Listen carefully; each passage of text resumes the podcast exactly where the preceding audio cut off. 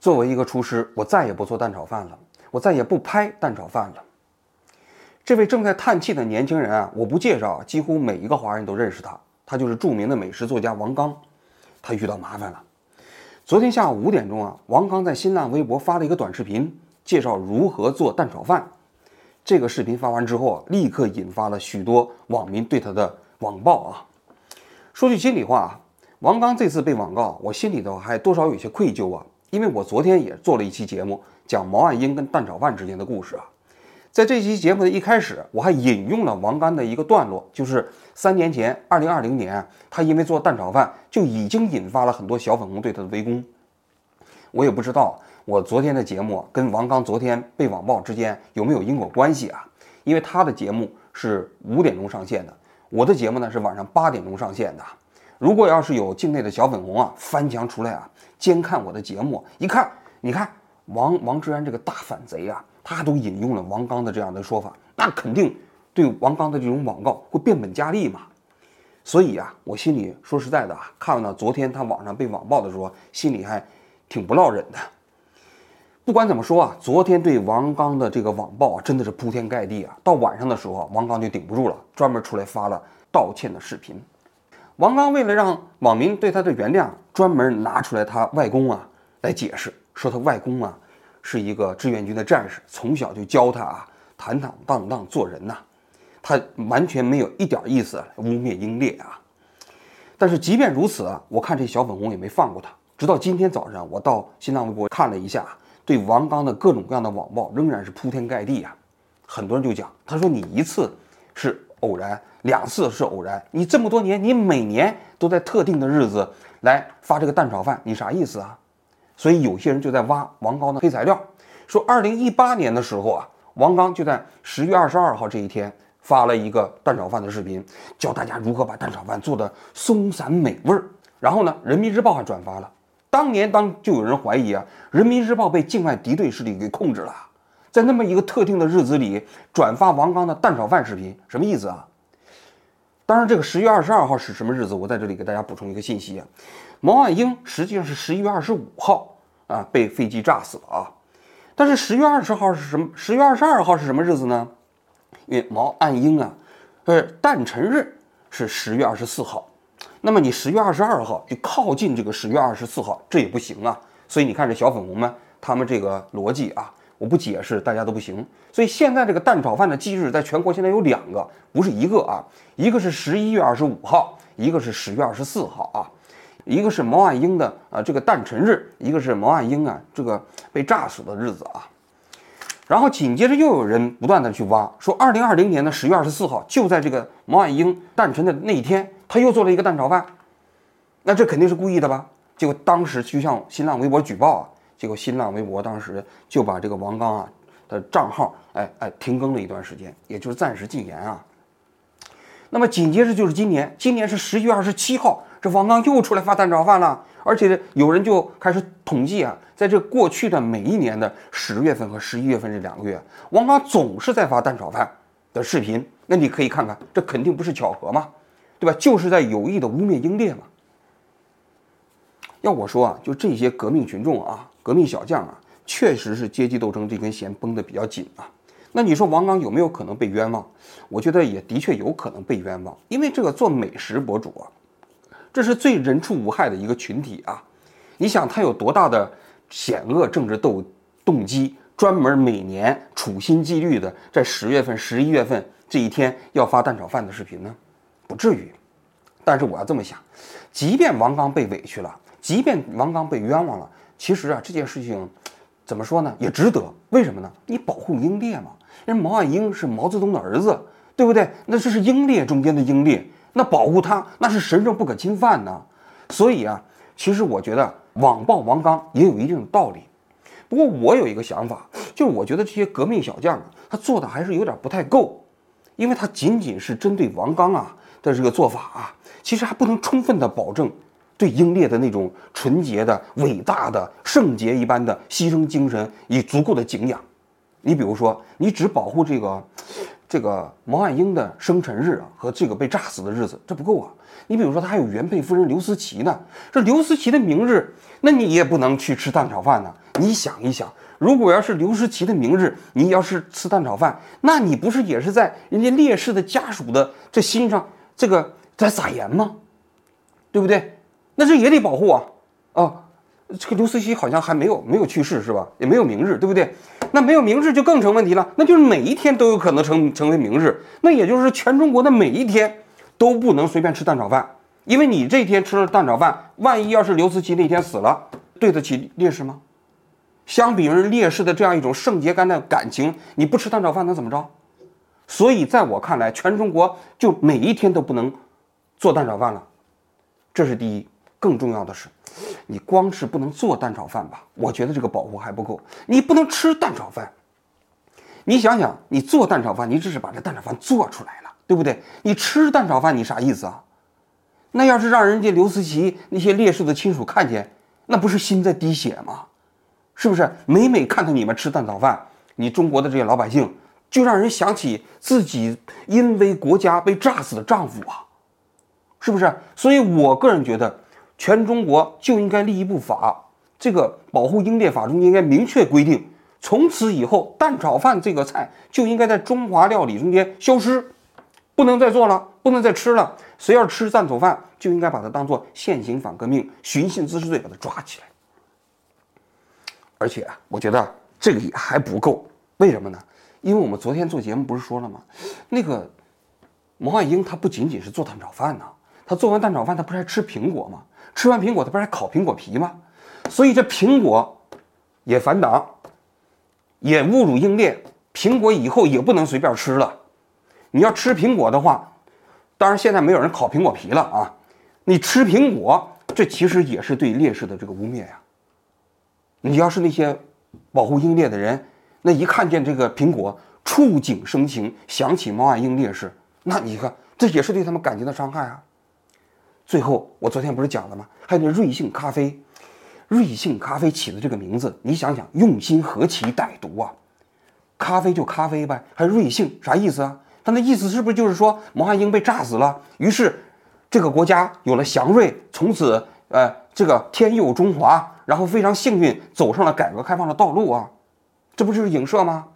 所以瑞幸咖啡的这个这个投资人，这个这个创办者都给抓起来。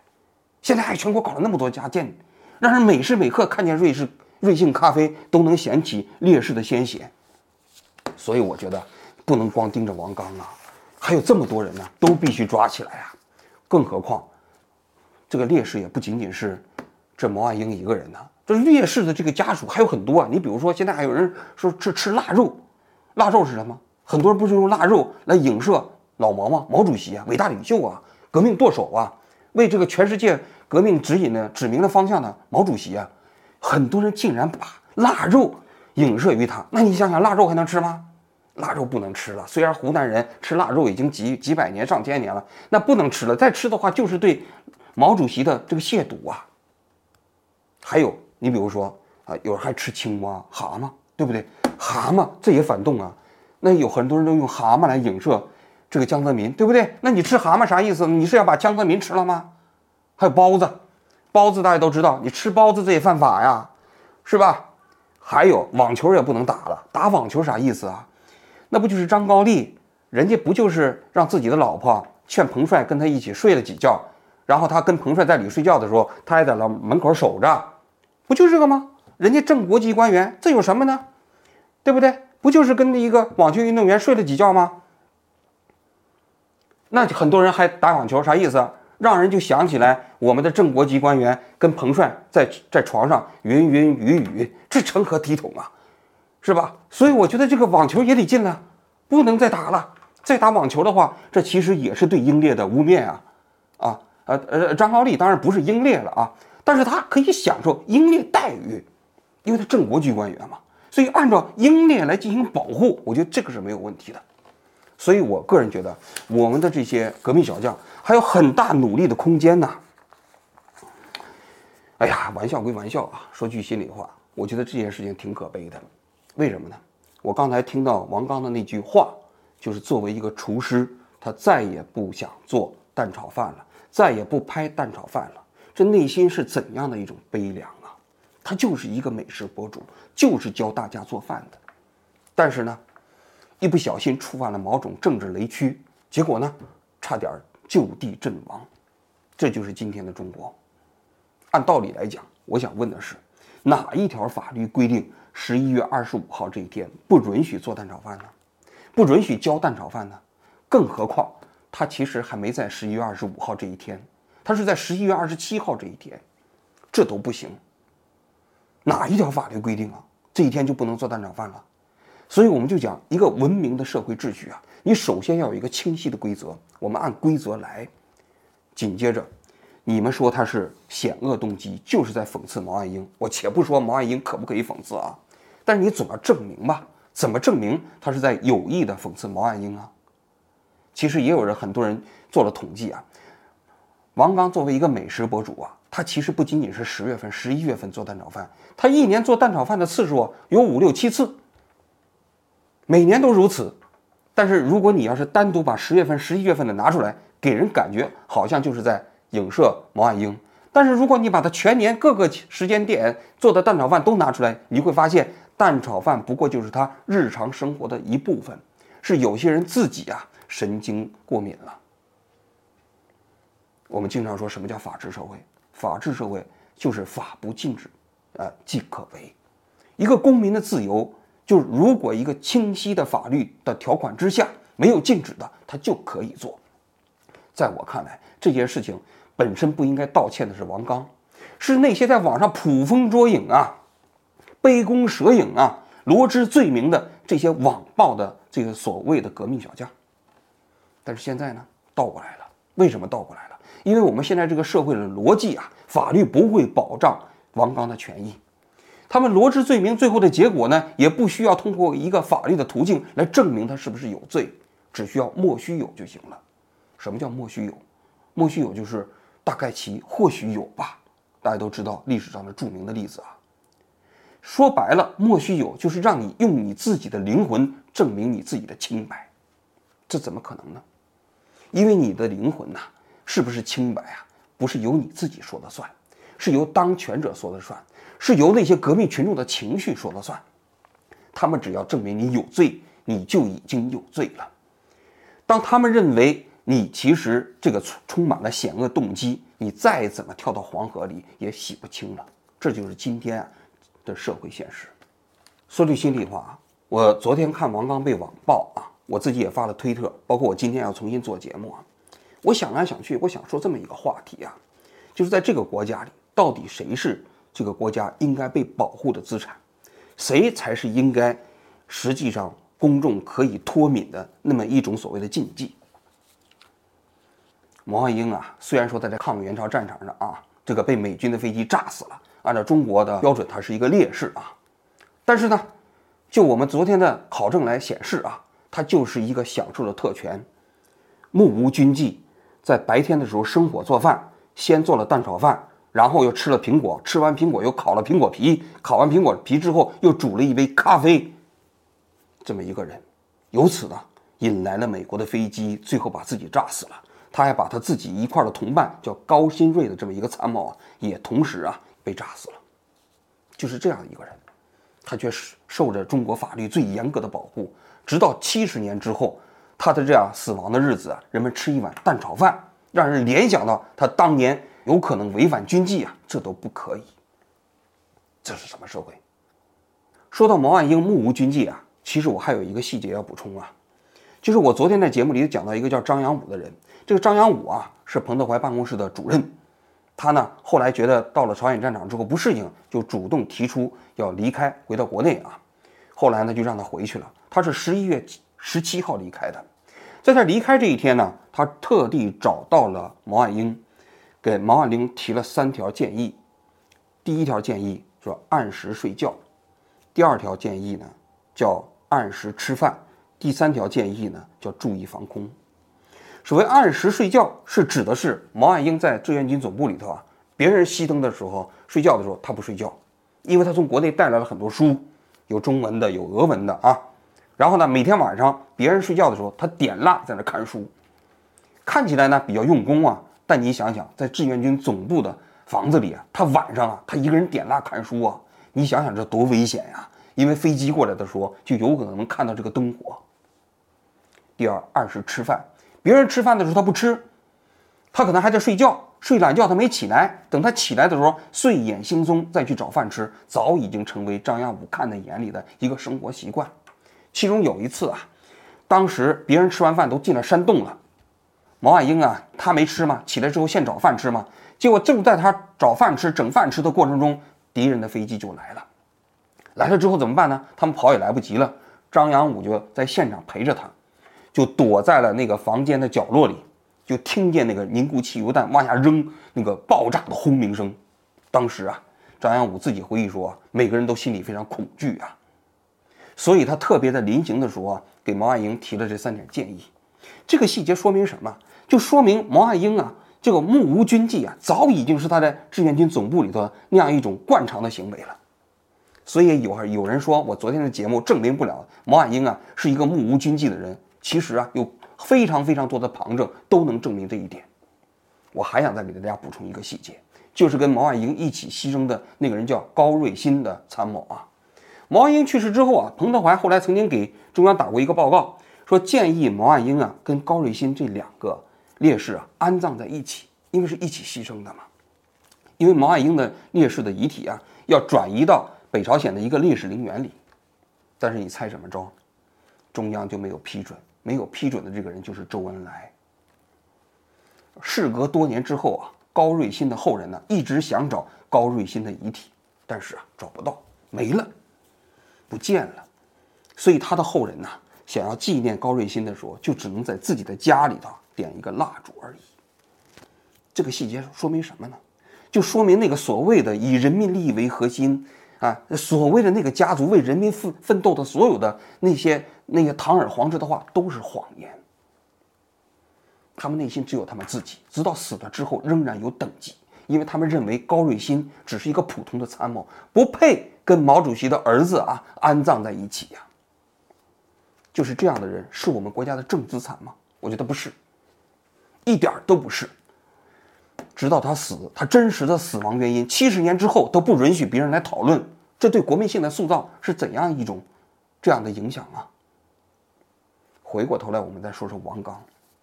我觉得王刚啊，才是我们这个时代啊中国人的典范。他是我们这个时代的缩影。王刚是一个留守儿童啊，他父亲和他的爷爷都是厨师，很早的时候就到南下去打工。他在九岁的时候啊，他只见过一次自己的母亲，因为大家都知道，四川的农村那些人都比较勤劳，到南方打工的时候啊，春节都舍不得回家，有的时候也买不到票，所以他就一直跟他自己的四伯在一起生活。九岁的时候，他父母把他接到了珠海啊，在那里上了学。王刚呢，耳濡目染呢，就喜欢上这种做菜，他就跟他自己的父母说，他想要学厨师，结果他的父母就坚决不同意。据说他十二岁的时候就给他自己四伯做过一顿饭，他四伯夸他说比他当年第一次做饭做得好。结果十五岁的时候啊，王刚就自己辍学了，不上学了，他就去到外面去打工，就到那个厨师里头去学徒啊。据说他在六七年的时间里头啊，一共先后啊走了几十家的这种餐馆，因为一开始嘛没有能力嘛，只能跟别人后面学嘛，所以啊拿的非常微薄的工资去学艺。然后王刚的菜啊，他是博采众家之长，因为他拜的不是一个师傅，他是在每一个餐馆里都跟那些餐馆里的大师傅学了一两道菜。一直到二零一五年呢，这王刚啊才自己到了珠海一个餐厅里做起了厨师长。这个时候他的工资一个月才一万块钱，每天非常辛苦。二零一七年的时候，他偶然在网上看别人做做菜的这个这个视频呢，他当时就跟别人说：“他说这个东西我也能做，我做的可能比他好。”别人不相信，他说：“那你做啊。”于是他就做了一个图文的这个菜谱啊，叫盘龙茄子，上载到了今日头条上面。结果那没想到特别受欢迎。做了一个月之后，他就开始做视频。当别人每天中午休息的时候，他就开始拿手机开始拍自己的视频，往上上传。不到一年的时间，他在网上就积累了七八十万的粉丝。后来这个收入呢，也超过了他做厨师长。于是他就。正式辞职，开始变成一个 YouTube 主，变成了一个视频博主。这些年啊，他的这个事业发展的非常顺利啊。他现在也有了自己的公司，开着自己的饭店。我个人觉得王刚才是这个时代的代表啊！你想想，他来自于底层，他辛辛苦苦的到前面呃去奋斗，自己去学艺，用自己的这样的一个厨师的手艺来在网上教大家来呃学做中国菜。我很喜欢看王刚的影片啊，因为我觉得其实王刚的影片啊，他其实不仅仅是在教大家做菜，给我留下一个很深的印象是，他的这个节目中间经常会有他四伯出现。他四伯是一个老实巴交的乡下人，听他自己讲，他四伯是早年的时候呢，一直陪他一起长大，所以他跟他的四伯感情非常深。他经常做完菜之后，请他父伯、四伯来一起来品尝，那就说明什么？说明王刚是一个有情有义的人，是一个念旧的人，这不都是中华民族的传统美德吗？所以我说，王刚才是这个时代的真正需要保护的人。他才是这个时代啊，应该值得我们这个社会珍惜的人。如果我们这个社会啊，有更多的像王刚这样努力的用自己的拼搏和奋斗，让自己的日子过得更好，呃，用用自己的厨艺去教大家，用自己的公司啊来为大家提供更好的服务，这个社会才能进步啊，我们的日子才会过得更好啊。可现在呢，反过来了，一个因为违反军纪做蛋炒饭的人，成为了一个禁忌。一个努力拼搏，啊，不断工作的人，无意中踩了一个雷，就有可能使自己所有的努力前功尽弃的时代。说了这么多啊，我也不想再讲了。我现在跟大家讲一句话：这个周末，我要专门在自己家里做一次蛋炒饭。我就要用做蛋炒饭的这样的行为啊，嘲弄这些粉红的逻辑。你们不是不让做吗？我偏来做。你们不是在不让在境内的这些人去教蛋炒饭吗？我来教大家怎么做蛋炒饭。同时呢，我也希望用我自己来做蛋炒饭的方式啊，像王刚这样努力的通过自己辛勤工作的人呢，表示我自己的敬意。好，我今天就讲到这里，谢谢大家。